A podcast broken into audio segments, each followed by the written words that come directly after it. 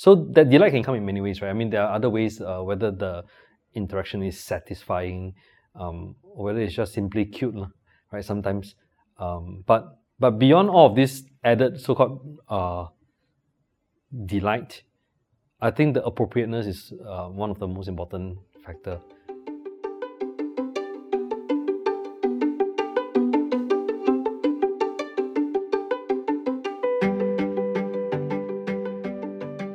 Hi Don, today we have some questions on um, making products that people love. Mm-hmm. So, um, yeah, do you have a definition for what makes something um, lovable to people? Like a product or, or anything, any designs that you put out. Um, do you have any criteria or, or, yeah, maybe three things that make it lovable? Yeah, I think this is an interesting question that maybe it's uh, what many innovators, marketers, designers are wondering about, right? Um, when you want to do product, how do you measure its value? How do you measure that this is good enough? Um, what decisions to make? Like, should you style it a bit more or less? Um, is it just the designer's preference, or is it just simply what the brand dictates it needs to be, or what the marketing person is telling you? Now, I, I think if I were to try to give this a very short answer, and I'm not sure if it's exhaustive, huh? Uh, this is off the cuff, right? Um, I think generally for me, uh, a product must be appropriate, right? That's one. And the second element is that a product, beyond just being appropriate, perhaps it's a little bit more delightful, right? And what I mean by that, that comes in different ways, right? Sometimes it is delightful because it's exceedingly nice to use in a certain uh, way, um, or it's more sensitive than, than typical with regards to what your feelings are when you use it as compared to another product. And therefore, you feel like somewhat understood by the product, or at least you feel that the creator of the product understood uh, you and your feelings while you're using these things.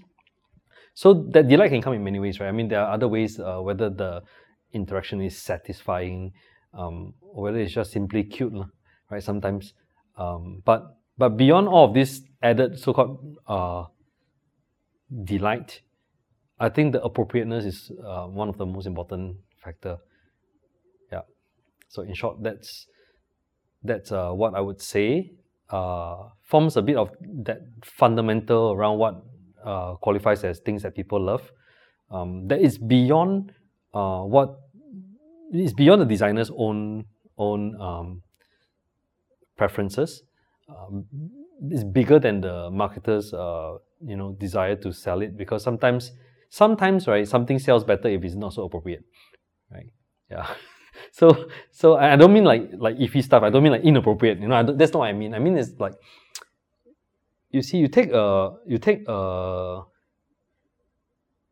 like a say for example a shaver right a shaver and uh, when you're in the store you see on a shelf amongst all the other shavers, you want to buy the one that feels like wow, it's super powerful, a lot of features. So it looks like you know all dressed up and maybe even hyper ergonomic in terms of its look.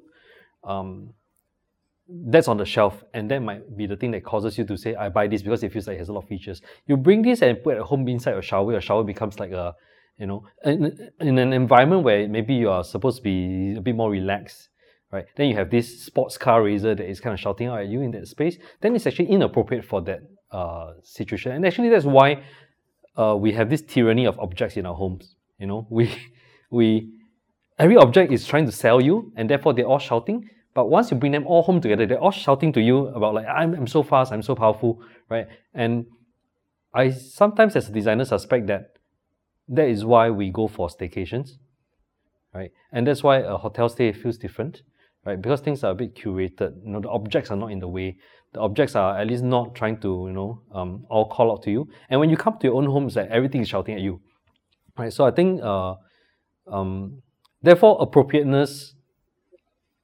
for a human user in actual use case may be very different for appropriateness say for selling um, and this is the, the eternal kind of a conflict right of uh, yeah um, and as a designer it, it's always this question that you are grappling with.